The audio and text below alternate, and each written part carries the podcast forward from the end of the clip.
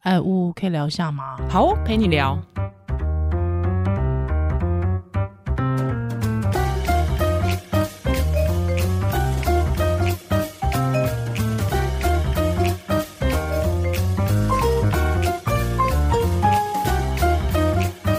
Hello，欢迎回到屋陪你 聊。哎，我是宜兰我，是屋，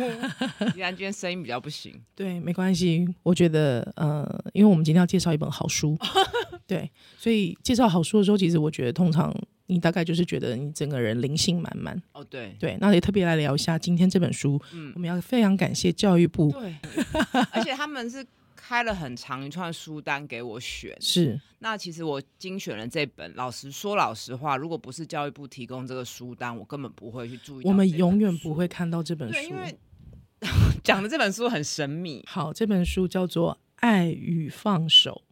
亲职性教育生涯规划十一堂课》。然后配上它比较 old fashion 的封面， 你真的很容易忽略它。而且这种书它其实都属于常卖的书，它不会有一个宣传期。嗯没错，然后看到爱与放手，你以为是什么宗教书，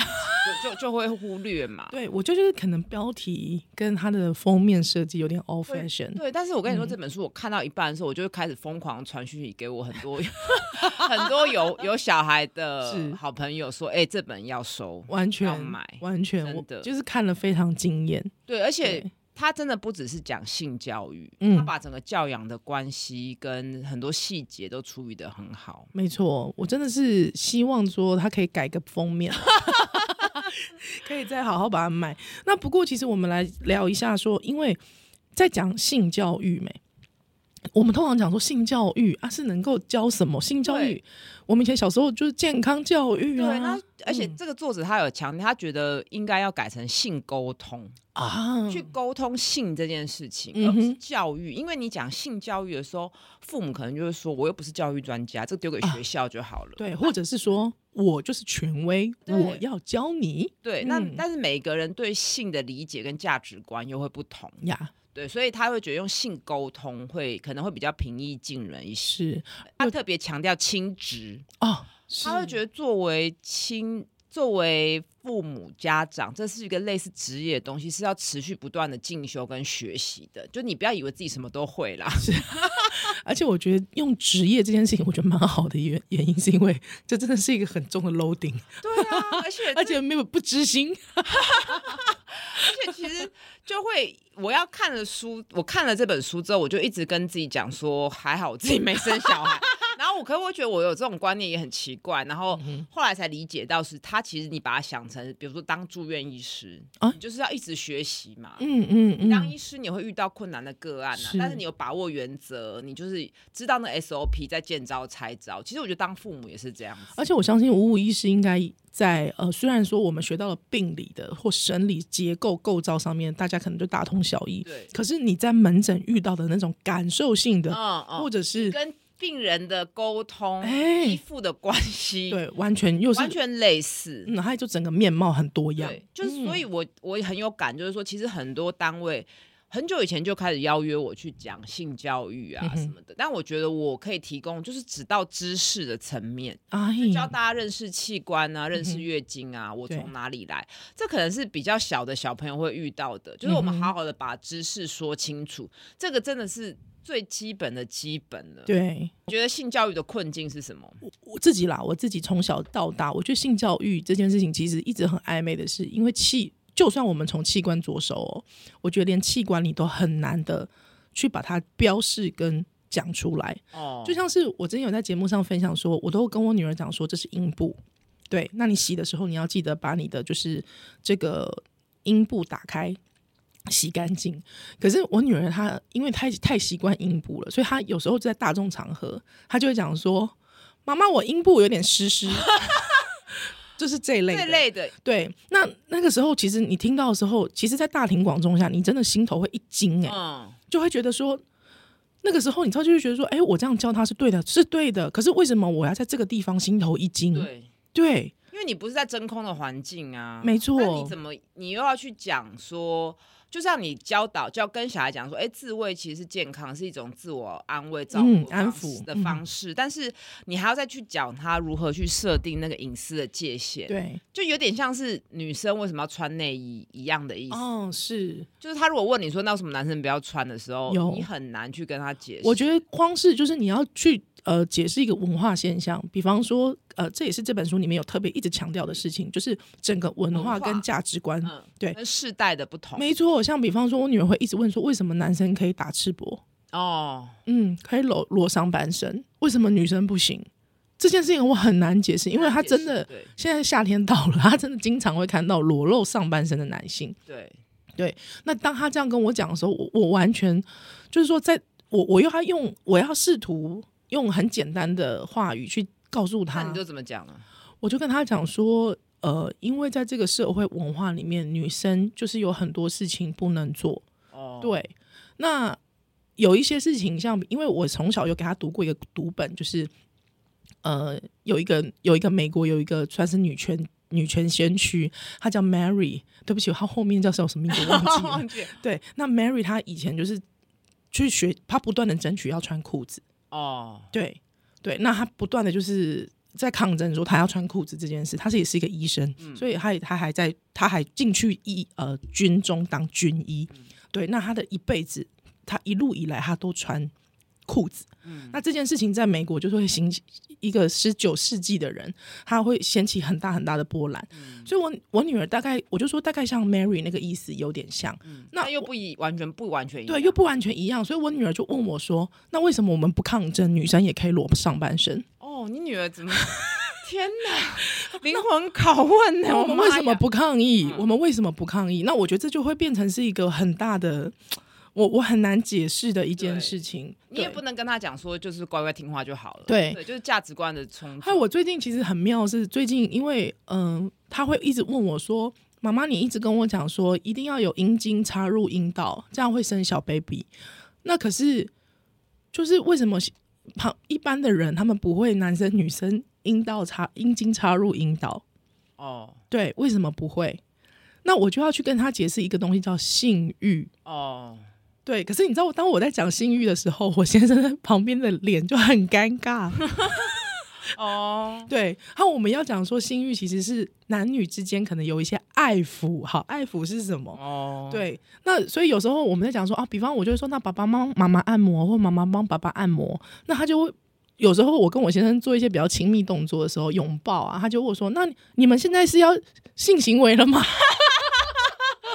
所以我觉得，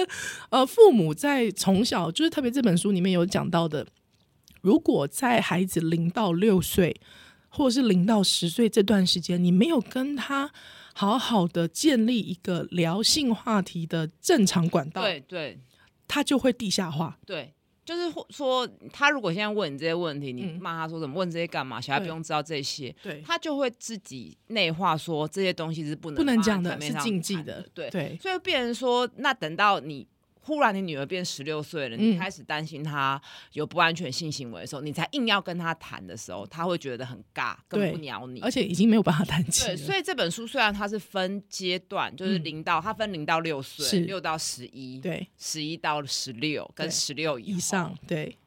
他你不能，你如果现在听友你的小孩是十六岁或十一岁，你还美湖啊，没 有美湖了，没有美湖啊再，生一个嘛， 没有，你还是要从前面开始看。嗯嗯，对嗯你不嗯能想说我现在最需要这个跳到后面，其没有嗯实作者有提醒你，因为这时候是一连串的，你前面是没错在储储蓄的概念，是储蓄你跟你小孩的依附关系，他嗯觉得哎、诶什么事都可以跟你讲啊，发生什么事他可以接住你的，你可以接住他的状况。是，那我自己觉得，我觉得性教育的困境，其实因为我看到的都是大女生，哦，对对，我觉得大女生其实我觉得就是不知道怎么跟自己的身体相处。哦，怎么说？呃，比如说性交疼痛，这过去我们有讲过的，嗯或是、呃，对于阴道的气阴道不熟悉，嗯啊哼，或是对于各种身体的幽微的症状，比如嗯说，哎、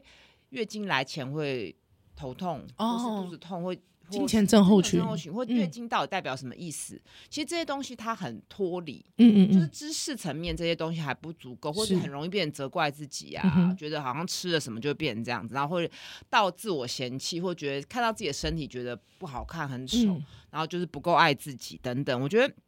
这些东西，我觉得在我看来是性教育的一环，因为嗯你不尊、你不爱自己的身体，你会觉得。诶所以自己的身体不值得被爱，等等。那再来，我觉得第二个其实是，就是现在这个世代很矛盾，就是很多的资讯跟自媒体都在讲什么开放性关系呀、嗯什么换妻这种很开放的，哼，呀，可是又有一群的声音在讲什么婚前不能有性守贞行为、守贞对，然后或者说你的什么第一次什么等等的，我觉得现在价值观是很冲突的。嗯那一个人在这边怎么去自处？因为怎么去用自己的性的观念去，有点是对抗世界嘛。而且我看完这本书，有一个深深的感感受，就是说，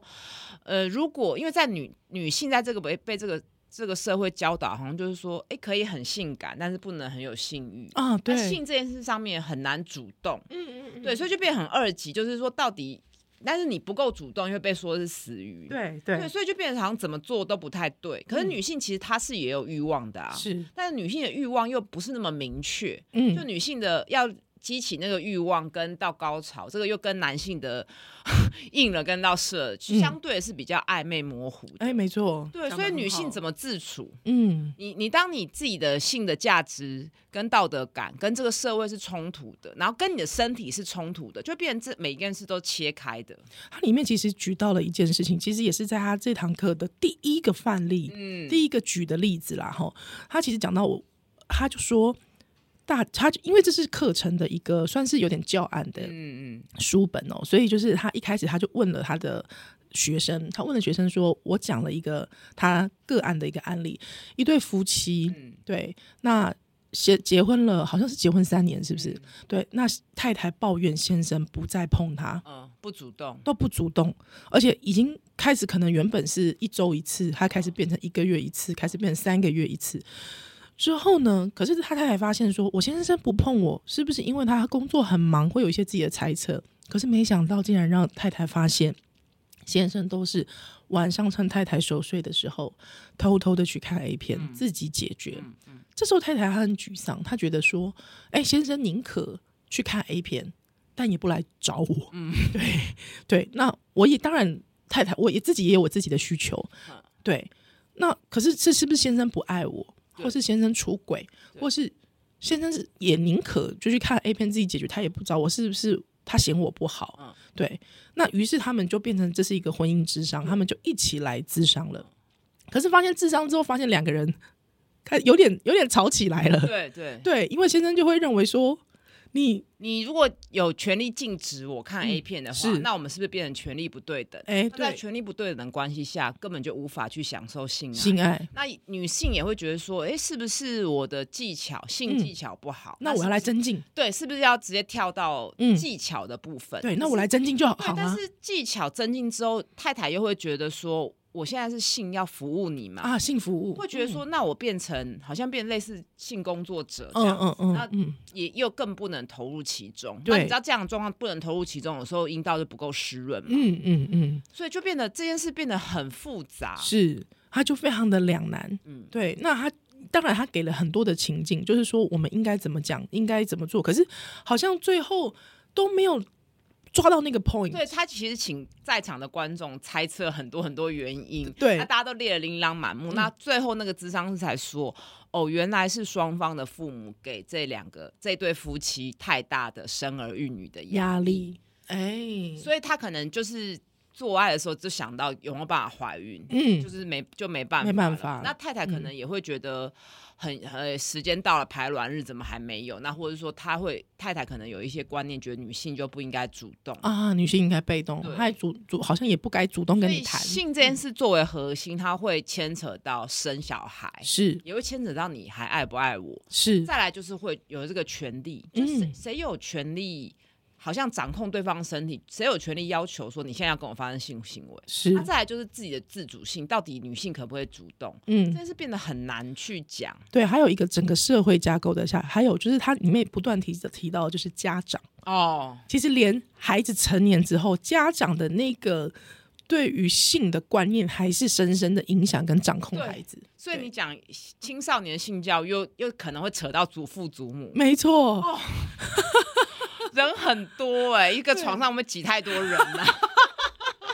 真的床上很多人欸、对，所以他用这个开场，我觉得其实作为我又跳出来用写作技巧讲，我觉得很厉害，非常厉抓害，住你所有人的眼睛，就是觉得哇，这跟我真的也很有关系。没错，没错然。后我直接跳到这一这一书这本书的最后一个段落嗯是在讲爱情，哎，因为十六岁以上其实就可能开始进入亲密关系，而且你是是说性行为就是合法的。哦，对啊，他没分错期，分的很好，嗯嗯所以这嗯时候小孩可能会分跟你分享他有喜欢的人，嗯，那但他没讲的是，可能已经对他是造一个比较那个，那小孩开始回来跟你说妈妈我交男朋友了，嗯你第一个反应会是什么？嗯哼，那你一开始一定是会看男的不顺眼嘛？对，那他这没有讲过，他说情人眼里容不下一粒沙，那个沙不是第三者，是 是外界的批评。哎，是你这时候如果嫌他说哦，这男朋友这么矮啊，嗯什么长痘痘这么多啊，念这个科系不行啊什么的，嗯，他反而会觉得那我以后就不要跟你讲对，。因为已经关闭了沟通大门，对，因为蜜月蜜月期其实就算是成人，嗯。也是都昏了眼啊。对啊，这就是眼睛头瞎，就是头昏眼睛瞎对啊，因为蜜月期其实会被荷尔蒙掌控，所是以也有人说爱情是一个幻觉，哦，是一是个化学反应。对社会学就会讲说这叫错误归因嘛，哦把，所有的，比方说那天月色很美，你觉得心情很好，之后又加上那个那个餐那个那顿饭很好吃，你会把所有的事情都归好，所有的现在美好放大。对放大之后，把它归因在这个人对身上，就是包括对嗯说，哎，去图书馆看书约会，觉得很浪漫。对但是超过蜜月期就觉得靠，这男的太无聊。，对，图图图书馆超无聊的、欸，对 就是哎，我所以这个时候你如果又在批评的话，其实他会觉得，那我以后都不要跟你讲。嗯，那万一进入了自我揭露期，就是开始发现对方的差异，觉得好像没有像想的这么好，是就是美梦已经醒来了，眼镜已经戴上了，这时候他可能就更不会跟你说。没而错且，他为了青少年还有一种我你说一不要，我就是偏要，对，就遇上这种叛逆期，有时候就是，其实那个爱情并不是在我真的想要跟对方在一起，而是我想要反抗。对，所以对他其实要他举证明他举了说，你看过去的《梁祝》，过去的《罗密欧与朱丽 叶》，其实就是你越反抗他，他越要证明给你对啊，看。说明他们在一起马上就离婚，没错，真的是这样子哎、真的是这样，所以对不，要觉得是小孩这样子，我觉得成年人也会这哎、样，对，成年人也会负气 啊，对啊，是，其实我觉得像你，我忽然想到，我觉得失乐园也有点类似吧，嗯，就是就是大家要越对反抗对这我个，社会，对,、啊对然后就用很激烈的手段，所以真的，我看到最后一章的时候就觉得，靠，这个根本不是性教育，就是自己家长都要学、欸没错，没错，所以真的，我因为我们在平常看到有人新的谈恋爱的时候，大家也会说什么，呃，你不用，你不要想这么好了，蜜月期过你就知道了，男的没有你想那么好，一直讲这种话，其实你的朋友也会觉得，那我以后不要跟你讲了，哎、对啊，没然后结错，果就真的被渣男骗，真的被渣男骗，对，所以所以我我自己觉得，我看完之后，我就觉得，如果不管是家长、朋友，或者是呃，就是亲密关系啦，就是你面对你亲密关系，有人跟你这样倾诉他刚交往的时候，大概大概是半年至一年半，嗯，都会是蜜月期的状态。对，对，第一，我觉得不要泼对方冷水很重要。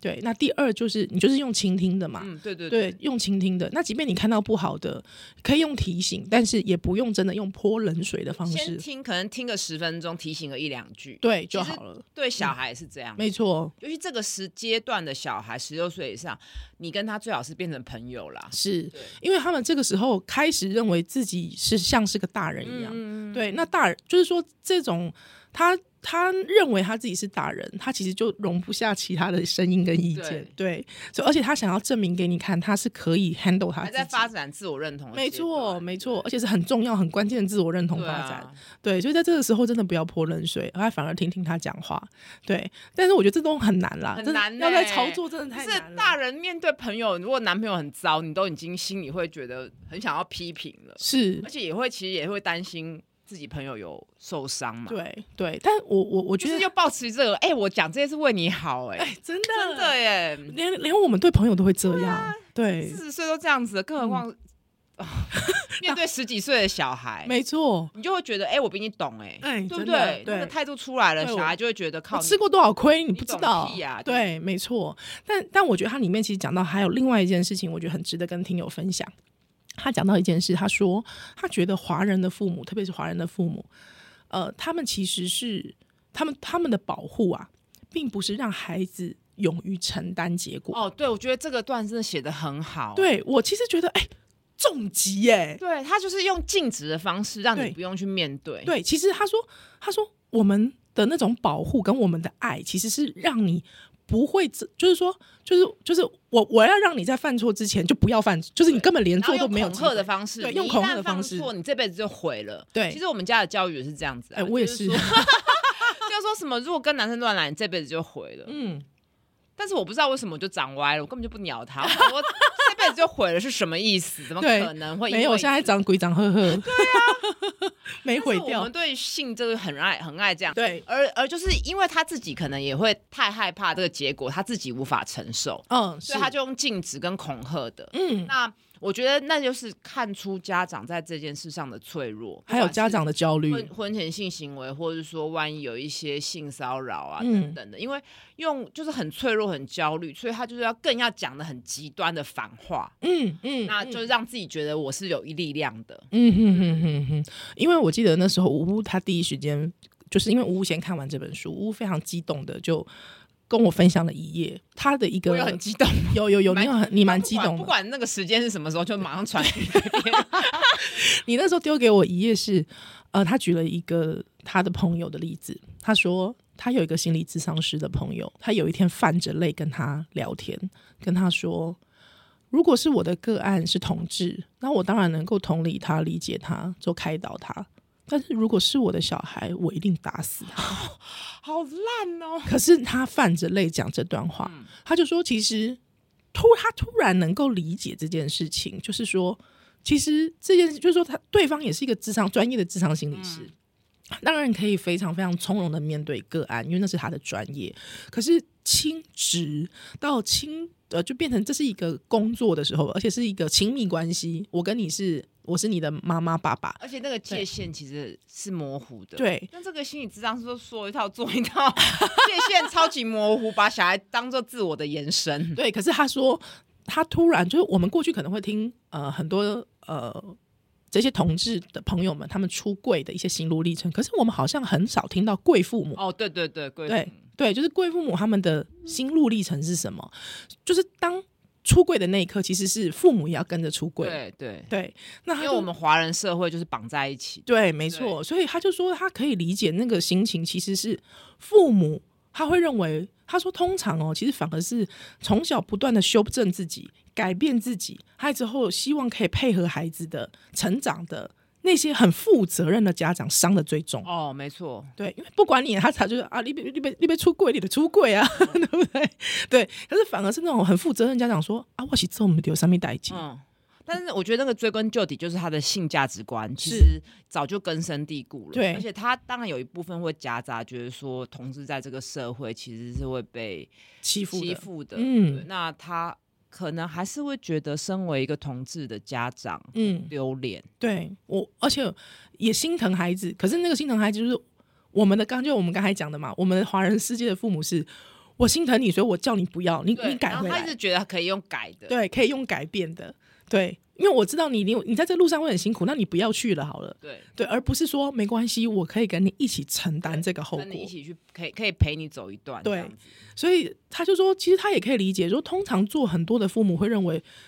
我这么的努力为了你，可是为什么在这件事情上你不能反过来体谅我？我在这个社会上的难处，对你不能反过来就是看看我对你付出多少嘛。对所以我觉得这本书的书名写的很好，就是嗯《爱与放手》手，对，你前面要付出很多的爱，嗯但最后最终你是要让小孩独立。是，你要知道很多事情，他要为自己的行为负跟责选择负责，嗯那你就是要让他放手了。是，哇，这很困难欸，这很困难，真的很困难。就是收放之间要保持很大的弹性，哎，是而，且你要一直有时候这个焦是双向的嘛，你还会勾起自己的焦虑啊。对，就很像你再活一次。而且你比如说，如果这个哭的心理智商师，他还要去面对自己的爸妈、欸，啊，对他，爸妈如果小时候一直，而且他们那个世代可能对同性恋更多偏见，没错他，又要去面对他自己的爸妈说，哦，没有，你们的孙子是同志，嗯，这个对压力又很大。对，没就错变，成说一，就像我刚刚讲，一件事情可能扯到非常多的人，嗯，一个床上挤很多人的意思， 真的。真的很痛苦哎、对，所以他这边其实呃，当然，因为他这个堂课其实循序渐进嘛，就我们刚才有讲十一堂课，嗯从零到六岁，六岁到十一岁，还有一路往上。我觉得零到六岁真的就是最简单的、对你反而觉得那是很简就单是的事知情，识讲清楚，然后对关这，但是他是说这个时候其实最重要的，其实还是依附的关系。嗯然后家长有时候要认清自己资源不够，是那也要想一想，把每件事的自己的人生态度、哲学想清楚。对，我觉得这件事情就是非常好，因为他其实举了一个例子，是说有一个幼稚园的弟弟，对他会在在在上学的时候30，岁的时候会在躲在角落自对慰。对，而且他不参与同学的活动。那因为那时候他刚换学校，所以老师们就是有跟家长沟通。那他就说，其实他其实这边完全 focus 是家长，对家长他的心态、家长的人生哲学，还有家长的自己的性焦虑。对家长自己成长的性焦虑是什么？所以就变成是他有跟，就是说，其实智商是他们的努力，其实都在于要让家长可以在自己所过去所建构的那个性文化价值观里面得到安放。对他就说，哎、发现说这个家长其实是能够虽然焦虑，但是那个家长其实他是可以在孩子面前安放自己的焦虑，之后让自己的呃跟孩子的相处是紧密的。他说到最后，其实只要陪伴孩子走过这一段，对对，然后而且这个 case 他们去细细的研究，就发现说这个小孩之所以会在大庭广众下自慰啊，不参与同学活动，是因为过去前两年他是隔代教养，嗯那嗯隔代教养长辈对于环境这件事没有错极度的焦虑，就是有细菌会死掉，要一直去洗手，所以小孩被丢到那个很多。幼童的环境，嗯他会很焦虑，觉得对自己要死了，所以就是只好躲在角落，用最原始的方式安抚自己。没错。对可是因为他回家就没这种对焦，虑回家了就没有这种焦虑了。嗯那所以家长的处理就很重要，要一步一步拆开来看。嗯那其实最最有一个基本的知识就是，其实确实大人压力大的时候也会自慰嘛。对对，那小孩当然这是很原始的本能。那所以我们要处理的是孩子的焦虑，去看清楚为什么孩子在这个环境会很焦虑，而不是要很指责啊、大惊小怪等等。所以他这本书讲的很清楚，就是说，其实你担心的事就是你要教的事，要把它一步一步拆解。嗯，比如说。你觉得碰生殖器很脏，你是要跟他讲要洗干净，手要洗干净，是而不是叫他直接不要碰。嗯那你如果是很担心他在大庭广众下做，那你要去跟小孩讲说，哎、如何去分辨隐私跟公众啊场合的、的界限的界限。嗯那你如果担心他会上瘾，那你要处理的是上瘾的问题，是对，而不是直接说你不可以自慰，嗯。不觉得很困难吗？就是要把它一步一步拆解嘛对你担心的事就是你要教的事。嗯那你如果根深蒂固觉得自慰这件事很脏，那你就要想一下，你这个价值观是哪？从哪里来的？谁嗯不会呢？是真的呢，很厉害哦。对啊，自慰总比抽烟喝酒上瘾好吧？哎、真的，是不是对？总比有没有吸毒好吧？对那所以，那你如果不希望他都只有靠一个东西安抚自己，你是不是要有一个别的手段，发展比如说他其他的抱抱啊，嗯或者是嗯嗯说跑步啊，从事音乐啊，听音乐等等。嗯其实这个件事也很重要，因为我发现真的成人很难有一个安慰自己的方式，哎、成所以人不。然怎么那么多人酒精或是药物成瘾？那你在酒精成瘾之前，我也没有 啦。 那你自己有自己我有运动啊？啊你。有运动啊？是，那有时候帮自己做健康的餐点，也会觉得嗯，嗯就哦是饮食其实就一个基本的自我照顾。 OK。那我可能是睡觉， 就是我我会告诉我自己睡睡一觉起来就好了。哦，那确实睡觉起来就觉得比较有精神，那比真的较能是够乐观面对事对，情。但是有些人有失眠的问题，哎呀，真一环的，扣一环，所以嗯，套回孩子也是，嗯有些孩子就是浅眠呐、是是，那就要发展其他手段嘛。 对，对，所以。呃，我觉得他后面有讲到一件事情，因为他自己以前是，就是这个智商是很好玩，他以前是潜水教练， 哦，对对对，他说你怎么能够叫一个人去潜水？但是不给他任何相关训练跟相关的配备呢？嗯，对，你怎么能够假设他从那些道听途说的讯息之后，能够去面对他自己的欲望呢？他说，他讲了一件事，他说很好玩，他说。讲到这里，我不知道是潜水比较危险还是性比较危险。哦嗯，但是我知道无知、没有能力才是最大的危险。哦，所以你不可能保护他一辈子，你不可能对阻止他一辈子对，所以你只能要他面对，然后学习承担，然后放下。对，那他自己嗯在学潜水的时候，他也是骗他爸，因为他爸不准他去。。对，但他女儿要去的时候，他当然也是很紧张，可是是就有跟女儿说要注意安全，然后很感谢女儿跟他讲，然后对他就说，请各位读者想想看，哪一对的亲子关系比较愿意分享性的私嗯密？是真的真呢的，是，真的很困难呢、很困难。你看，真的而且我觉得这个当家长好心理累师就是心理师，他有讲，他讲到青少年那一段的时候，他前面开场就有说，那、他其实，在面对青少年家长的时候，知道家长焦虑是更大的，因为青、嗯哼青少年开始有时候不听话，而且开始已经十一岁了，就有可能会怀孕的年纪，没。错，没错，那他很不喜欢用他自己跟他女儿的例子，因为他说他是有受过专业的咨商二十年，所以嗯他女儿一直觉得他跟他是最好的朋友，但是我看到这边的时候，我心里想说那是现在， 我心里也是会有一点， 哎、那是现在不一定，所以他觉得说，其实他就提醒我们一件事，就是现在有太多太多所谓教养专家，有时候其实也会触发家长的焦虑，哎这个其实是我们做节目一直要很小心的，是，而且我我觉得就是说，其实智商是也是人嘛，对不对？嗯？就是他刚才虽然就是很胸有成竹的讲说他不想分享他的例子，是因为他很有专业，但是你看他另外一个那个心理师，我们刚才提到 的，对对不对？其实也是双也标是，双标， 对，就是还是要承认自己是人，不是神，没还是有自己的情绪。所以这本书一直又回到家长自己身上，你怎么去安顿你对性的焦虑，嗯跟是建构你性的知识，对还有有没有你如果不行的时候有没有资源？没错，没错。而且我觉得真的就是检视自己。以前我们经常讲嘛，就是很多人会讲说，嗯、比方说有一些性侵害的案件啊，哦或是遇到那种呃暴呃暴力男、暴力情人、嗯对恐怖情人恐怖情人的时候，其实都会讲到一件事情，就是说，如果你现在勒索你的女儿，特别是女儿啦，哦就是你特别你很喜欢情勒你的孩子，就是我都给你糖了，要乖，要乖，你等一下怎么样我就买什么给你。，对你你要不要相信他以后相信的爱就是长这个样子？哦，这好难哦。对真的很困难，或者是你经常你经常殴打他完之后跟他道歉，你要不要相信他就会认为爱就是长这个样子？对爱就是打是情，骂是爱，对对，就是我，而且我可以忍受他打完我之后跟我道歉。对，那对但是如果小孩以后你女儿长大看到当男人恋爱时，就跟你说妈妈那就是爱嘛，你要怎么解释？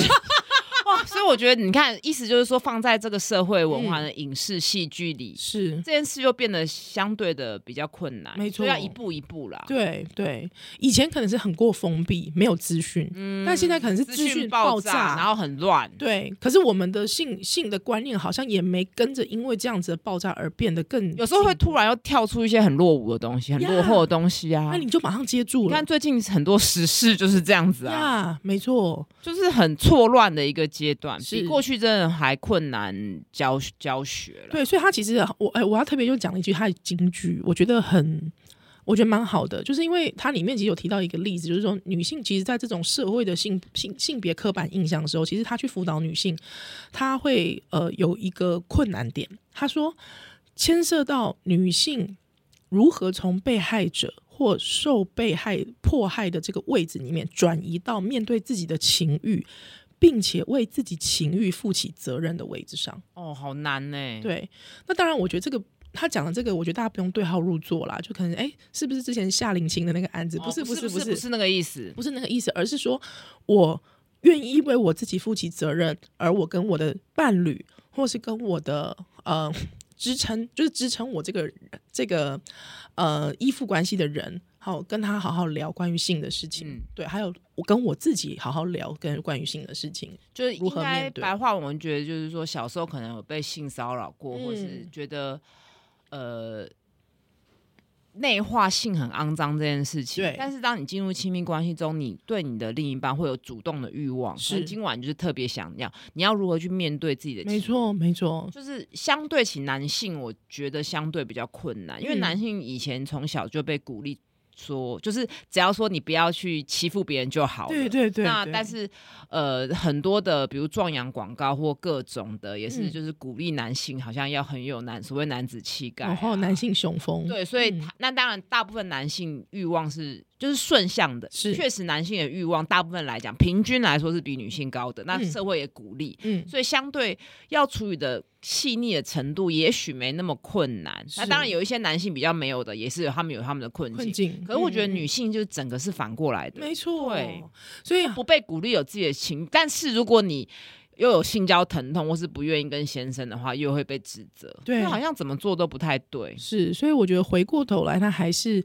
他有讲到说，不论你有没有孩子，其实你还是可以检视自己。如果他到最后，其实他好像是给一个功课吧，就是好像是你写一个关于自己的的事情给自己，好像哦，对对对。那我觉得这个东西，这个功课，我觉得真的是每个人都可以尝试看看。如果是你，你如何给自己性沟通？给自己的哦性沟通是什么？我觉得这很好玩呢、欸对，这很有怎么意思样的时候会引发你的性欲？对，那你对于中贞贞洁啊，嗯或是价值观，对价值观，你对于开放性关系是什么嗯态度，或者你觉得呃，在性这件事上谁主动？嗯，对，这些事情频率都可以是多写下少来？嗯，那你有没有办法跟你的伴侣做沟通，或者嗯事后的检讨？是。那这些东西做好了，我他相信就是你如果要教育孩子的话，相对会比较简单。没错，哦真的呢，嗯。所以我，我自己我自己对于这件事情的结论就是，我觉得男性，我觉得中老年就会很大的问题出 现。这是不是一种仇视男性的结论？呃，你是说面对性功能下降这件事吗？，对，我觉得反而会耶，嗯，嗯，就开始焦虑，对，好像会，对，因为蛮明确的嘛，这一定会嘛。嗯，就以前我可以，为什么现在我不行？就焦虑，那女性因为很一直被贴标签，就是说反正更年期就怎么样怎么样，嗯对所以她真的下退衰退的时候，好像相对是没有那么多的太过焦呃虑，焦虑或是那种责指嗯责，。我觉得女性感觉是慢性的，哦对男性是爆慢发，性 的被迫害性，的爆发，男性是急性的爆发吗？而且新闻又很爱讲，强调那种七八十岁还老来得子，哎说很对厉啊害什么的，对，最近 Al Pacino 啊我，觉得都很就是很刻板，很我就觉得够了没，老掉牙哎、换个东西讲好不好、啊？真的好，所以说，呃，总之总归一句呢，性教育其实真的是一辈子的课题。对，而且他在嗯这边，我觉得他只是用性去切入亲子教养这件事，是所以真的，你如果觉得。看到性就觉得好好难哦，不想接触。我觉得也不需要，因为它里面还是有很多观念。除了刚刚讲的亲子依附关系之后，他讲一个，我觉得最后要跟听众朋友分享，就是青少年。嗯青少年的时期，小孩是最活力的，他对最想要证明自己，可嗯，能会想要玩极限运动啊，想要有一些突破啊，嗯像比如像个案中的女儿，她去潜水。对但是我们现在的年纪，有时候这个时候常常是遇到家长中年危机，哎，或是进入更年期的阶段。对他们你十几讲的岁很好对哎、那时间错在一起是这样子嘛？是那家小孩回来就看到死气沉沉的父母，嗯他根本懒得理你，懒得跟你没错讲话。所以其实这个时间点，其实你作为一个青少年的家长，你你可能要反思说，哎、生命对你的意义是什么？因为工作这时候可能稳定啦，嗯那你是不是要从事一些运动啊，嗯或是你要户外活户动。外活动啊，嗯或者是说有一些创造力啊、开发啊？嗯嗯嗯，因为他说他里面讲到的一个案子，我其实印象也深刻。他说好像有一个少年，他很喜欢打架还是什么之类的，哦回家跟父母吵拌嘴哦吵架。他说他父母其实也很困扰，可是最后他父母选做了一个选择，就是休学三个月，带孩子去脚踏车环岛。哦对他说他有问那个少年，他说反而他回家看到的爸妈是开始就是很有精神精神的，有活力的，很有活力有的，目标的，不要把对所有的焦点都放在自己身上，对一直要求，就会觉得新青少年想法可能就觉得你自己的人生都像烂泥 一样平滞，然后你一直盯着我。你不要把你所有人生希望放在我身上好吗？当然，青少年可能没办法这么条理的说出来，嗯嗯，但是嗯大概就是这个意思。 哎、你知道我心我每次我青少，我记得我青少青少女时期，真的只要我爸我爸妈骂我，我心中就是回这句、哎哦，真的、哦，你还敢讲别人？对，你还敢自己呢讲别？人，你自己有哦活得多好是不是？ 哦，但是我当然我，现在当然我成长了，我知道说，身为一个家长，其实他要面对很多很多很多很多社会的责任跟压力在背负嗯着，而且还可能还有房贷，就是物理上的房贷、车贷什么一哦，大我觉得堆。讲哈，因为我想到我青春期、青少女时期，我姑正在打拼她的事业，嗯在开安养院，对所以我我们家没有人是死气沉沉的， ，OK，就是在拼事业啊。当然，这另外还有问题，就是也许有比较疏嗯疏离于或什么，陪伴。可是她没没有让我觉得说人生是一滩死水。嗯所以造就我现在还很拼吗？ 是这样吗？是这样造就我现在这样很爱但拼我事业吗？但是我觉得就是他给你了一个典范嘛。哦，对，有个我典觉范得就就是不有需要人到中年就什么事都不做。是哎，这有道理耶。对啊，我觉得这是一个典范啊。所以当父母真的太累太累了了，因为还要说还其实因为孩子永远看着你，对。对其实你在看着孩子，孩子也也在在看盯着你你 耶。对，而且孩子是会内化、会学习。，对对不对我？天哪！所以就是很回过头来，哎、硬要讲讲不完，就是说你跟你伴侣的互动，其实他也都看在眼里、哦，，对啊，他以后就知道原来爱是长这个样子的，呃，是不是？哦天哪，这本书真的很值得哎，而且，但我觉得大家如果购入的话，其实要耐着性子慢慢看，没错因为它的有点，嗯，知识量太大了，，是，而且因为他又是课堂讲义，对，呃，当然因为心理师，我觉得他很认真、很负责的，就是我觉得他其实一方面也在安慰着父母，对，而且他又怕讲的不够清楚，是被去脉络化什么的，对对所以对确实东西有点多，多嗯所，以但所以这样很划算呐、是，我们要再推荐一下这本书，是由吕佳慧心理咨商师所写的这本叫做《爱与放手： 亲职性教育生涯规划》。十一堂课。 That's 啊很 right，感谢教育部选这本好书，没错真的拖到推荐给教大育家的责任呢、是父母其实最需要被教育的。真的。阿公阿妈也是，阿公阿妈，有人会说直接放 弃哦，我是觉得啦，你当家长如果发现阿公阿妈阿妈真的是没办法沟通的话，就画下界限。嗯没错，对，那你也不用，有时候你会被激起一个情绪，觉得靠嗯你们怎么这么食古不化。对其实也是有时候看很多心理学，你要一直去理解，就是他们就是这样子。对，还难道爬你树要自己，你要把坟墓都挖出来，里面的人教他们吗？因为他们的观念是更早以前就被植入的，没。错没错那，也要，然后也要反过来提醒自己，不要变成、嗯，嗯那时候那讨个厌的没有没有弹性硬掉的口香糖那样子，大人，真的呢。好了，非常感谢掉你口，香糖挖都挖不起 啊， 黑掉了，超硬超超硬黑，超黑的。感谢你今天的收听，拜拜，拜拜。